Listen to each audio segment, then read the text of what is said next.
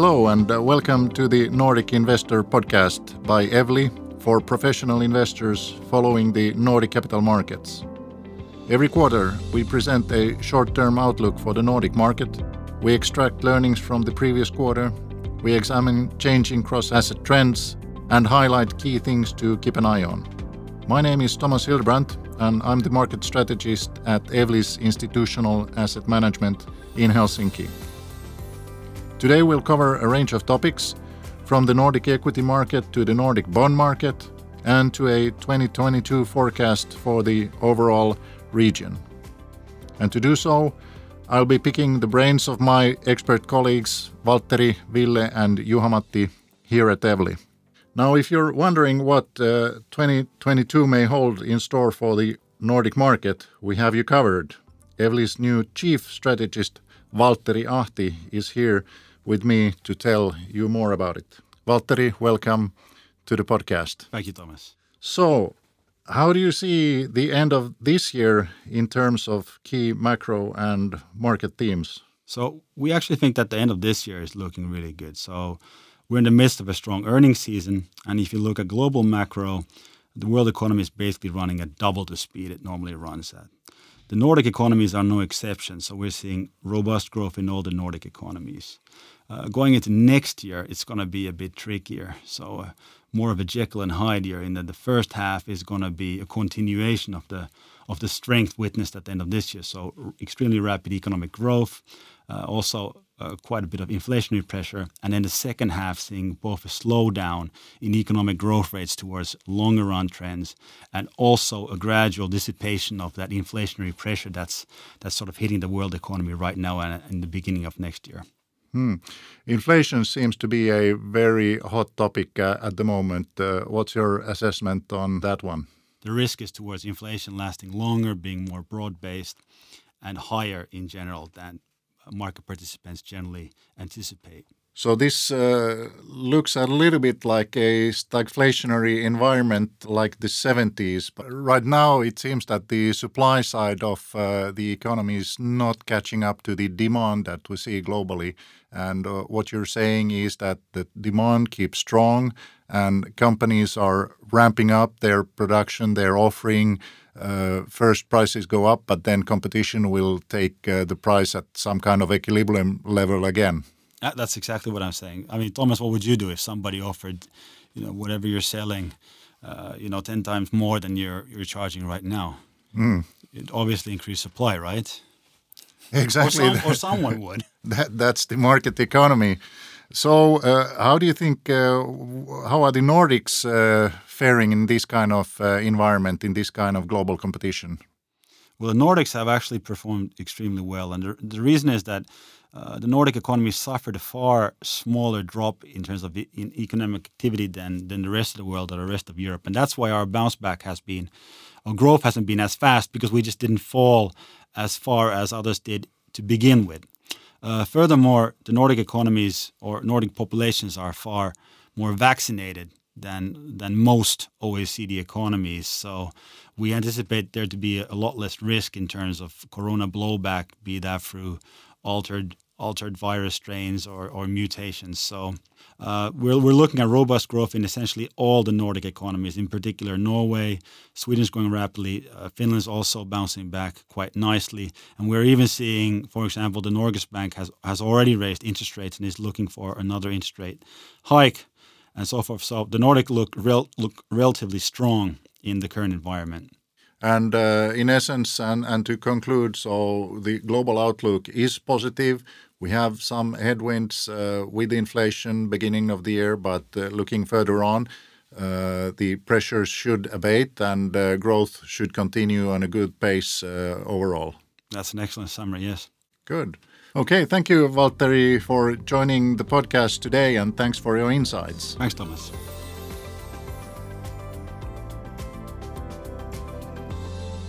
My second guest today is uh, Ville Tiainen, Evli's Nordic Equities Fund Manager. You listeners remember him from our podcast last spring. Welcome, Ville. Thanks for having me, Tomas, and nice to be here again. Great. There's been a quite an amount of IPOs that we have seen throughout the whole year. bringing new companies to the market. So, what's behind this phenomena, and uh, what's behind the strong interest behind that? That is an excellent question, and, and if I need to name one theme that I would remember from this year in Nordics, it's definitely the IPOs, and, and especially both in, in Finland and Sweden, which are our team's focus markets. And then I'd guess that the main driver behind the listing activity is the excess liquidity and resulting elevated multiples that we've been seeing during the last couple of years at least. And naturally, some of these offerings might have been postponed from last year due to COVID 19. But however, especially in Sweden, to answer your question, the structural factors play an important role. And it's kind of impossible to pinpoint one single factor driving this phenomena. But I'm inclined to believe that Sweden has, a, or the Swedes have above average willingness to take risk. They are more op- opportunistic when it, it, comes to growing businesses and, and trying new things. And, and what I think is the most important thing is that, that the, the country, for some reason, has a unique ecosystem where, in addition to traditional kind of big ticket institutional investors, there are smaller professional investors that provide capital and liquidity for these aspiring younger companies. Maybe one anecdotal evidence is that according to Bloomberg, Sweden's capital, Stockholm, has bred more tech unicorns per capita than any other region in the world, uh, uh, say for Silicon Valley. So there's there's something really special in Sweden and, and especially in, in, in the small and mid cap segment when it comes to listed equities. Could you describe a little bit what kind of companies are getting listed at, at the moment? Is it some specific sectors or what kind of uh, names and, and companies are coming to the market? I would say that both in Sweden and in Finland, it's there is not one single sector or kind of business type. So it's broad based. It's really broad based, especially in Sweden. We have seen more than 100 IPOs year to date in Sweden with different sizes and different sectors. And in Finland, we're, we're, uh, we've seen more than uh, almost 20, 20 IPOs. So it's really broad based in both Finland and in Sweden. Mm, that's interesting. So uh, traditionally, the Nordics are well known for their cyclical nature. Is this still the case? And uh, looking forward, are we able to continue balancing between cyclical and uh, defensive themes uh, during the next year? Yes, that that's a great question once again, and, and we get that often. Yes, on index level, Nordic markets are, I would say, excluding Denmark, are slightly tilted towards cyclical sectors. But still, in Finland and Sweden, we see many good defensive names. If it were the case that we would like to uh, overemphasize or overweight those in our portfolios, but there are there are numerous companies in, in these more defensive defensive sectors that we can utilize in our portfolios. Would you say that the newcomers to the market, those IPO companies, are typically growth companies, or what kind of characteristics would you put on them? Yeah, naturally, vast majority of those companies are growth oriented, I would say. Of course, there has been some of these more mature cases where the expected growth rates are something mid single digits or something like that. But vast majority of of those cases are growth companies. So basically, with a diversified portfolio, you get uh, a little bit of all themes uh, in the Nordics. Yes, yes, exactly. So, how is it if we're looking at the outlook for next year, and uh, how do you think it will differ from this year? Well, when I was kind of doing my due diligence before the podcast, I checked what the pundits or, or strategists were saying end of last year about this year and the outlook for this year. And now what I just heard Valtteri saying, they are more or less kind of the big picture seems to be more or less the same, of course, apart from the inflation expe- expectations. But I'll buy the base scenario that Valtteri just pictured. But maybe one differentiating factor is the earning revisions trend that we are watching closely on market level and of course on the company level. And that has the earnings revision trend for 2021 earnings has remained positive but has turned negative for 2022 earnings. So that is something, of course, that we are watching closely. But to be honest, of course, understanding the macro backdrop is important, but still, and this is something that we were talking uh, uh, with with the portfolio manager Janne Kujala before I left here, that that even though you would get the big picture right, the macro picture right, and and do the stock picking based on that picture, you might get the stock picking part totally wrong So it's it's important to be mindful about the economic outlook and the macro backdrop, but still we focus on company level fundamentals and the stock level price action. If we reflect to Valtteri's uh, part, uh, the growth outlook is good. There is some inflationary concerns which could lead to some cost pressures at companies. But there, if companies are flexible, if they are able to adapt, they mm. should fare in, in this kind of environment. Yeah, and especially the companies that have pricing power should fare mm. well. And this kind of inflationary environment kind of shows which companies have that power. And of course, that speaks pretty big things about those companies that have and those that don't have that pricing power. Mm. Great. So, uh, Ville, now my final question to you, and, and it's simple. If you would name just one key thing that investors should look out for 2022 when it comes to the Nordic hmm. markets, what would it be?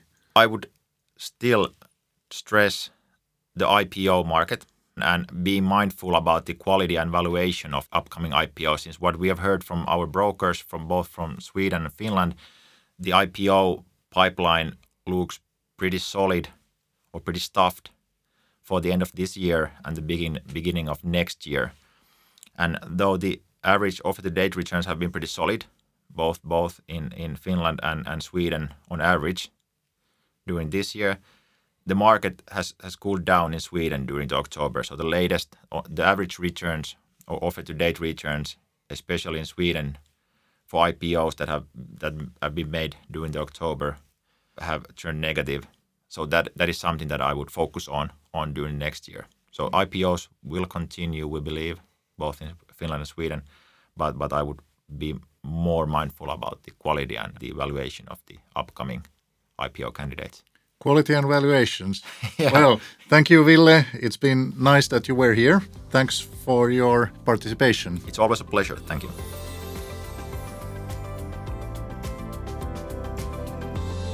My final guest today is Juha-Matti Pukka, our head of fixed income funds and uh, Nordic bond specialist. Welcome, Juha-Matti, to the podcast. Happy to be here. Thanks for having me. Great. So let's dive right into it. Uh, how has uh, 2021 been for the Nordic bond market? Well, 2021 so far has been very good for the Nordic corporate bond market. Um, investor demand for the asset class has been uh, very good. Um, I mean, it's been increasing, and also the performance has been stable and, and uh, very good. Um, so uh, the secondary market demand is, um, I mean, very very high. So uh, it's been very difficult market to buy. And the primary market has been a little bit under our, our estimate when it comes to, to primary market activity. So that leaves the market. Uh, I mean, structurally, the, the demand for paper has been much bigger than the than the supply of, of new bonds to the market. So that's very very good for the for the secondary market performance and also also for uh, corporate bond uh, portfolio performances. Liquidity driven. Liquidity driven, indeed. Hmm. Ville told us uh, previously that uh, quality and valuations are key in the equities. Is it the same thing in bonds? Definitely. I mean, if you think about the Nordic corporate bond market, it's a very unique combination of uh, very strong fundamentals and and uh, attractive levels when it comes to yield spreads. Um, so you have to accept the fact that the majority of the companies are unrated companies. But if you are comparing um, the credit fundamentals of uh, Nordic unrated companies to the rated pairs in the European market, you are getting quite a bit of excess yield for your for your investment. So I, I, I will I will say again, I mean the combination of of uh, credit credit fundamentals and the valuation is quite unique in the Nordic market. Hmm. Looking at the developments uh, among issuers, so so how have the issuing companies been behaving this year? Issuing companies have been I mean, they have been continuing to beef up the balance sheets. Uh, so they have been doing this ever since the 2020 pandemic uh, drawdown. I mean, that was that was a big shock for the companies, and they started to focus on the cash flow to defend the balance sheet and trying to get the business running uh, while you get all these um, containment measures that are sort of like putting putting some some limits on doing business. Now, companies have been doing great job. And uh, we are expecting this this to continue also. What the companies have been proactively doing is that they have been refinancing the upcoming maturities, while the funding is very cheap to obtain from the capital markets. So the companies have been issuing new bonds and refinance the next two, three year maturities, pushing the wall of maturities much uh, much much uh, longer. And also they have been they have been sort of like taken off the, the big spikes in the maturity maturity uh, profiles. One growing theme has been the uh, floating rate notes and, and growing supply and demand in in them. Mm. Tell us a little bit more about that. Yeah, it's almost very good that you mention it because I mean it's like in sort of like a jeopardizing the, the word unique again here, but but I mean it's a, I mean it's a unique feature for the market that such a big amount of uh, new bonds are issued in the floating rate format. Uh, outside of the Nordic region, not many companies are actually doing that, but in the Nordic region, uh, I would say that half of the companies are issuing uh, floating rate notes, and that's giving you very good protection from the or for the for the rate volatility that we are seeing now. Um, I mean, definitely going into 2022 when inflation picture is quite difficult to paint. I mean, Valtteri was talking about that, how uh, we are expecting things to things to go, but the investor sentiment is changing very fast, and and we have seen in 2021 a lot of volatility when it comes to uh, to longer end of the curve in in yield market uh, rates rates market. So having a floating rate note in your portfolio is actually giving you stability, and and then you are taking the uh, credit risk uh, and you are, you are sort of like taking the advantage of, of uh, yield spreads uh, tighten, but at the same time you don't have to go longer in duration, and you can you can stay invested but keep the duration low. And most probably the central banks uh, will tighten their monetary policies uh, during next year. Yeah, uh, except for the ECB. I think the the Norges Bank they they already did. Yep. Riksbank in Sweden is also maybe going to do it. Uh, so having uh, Swedish krona, Norwegian krona investments invested in uh, floating rate formats is giving you protection from the from the rate hikes too.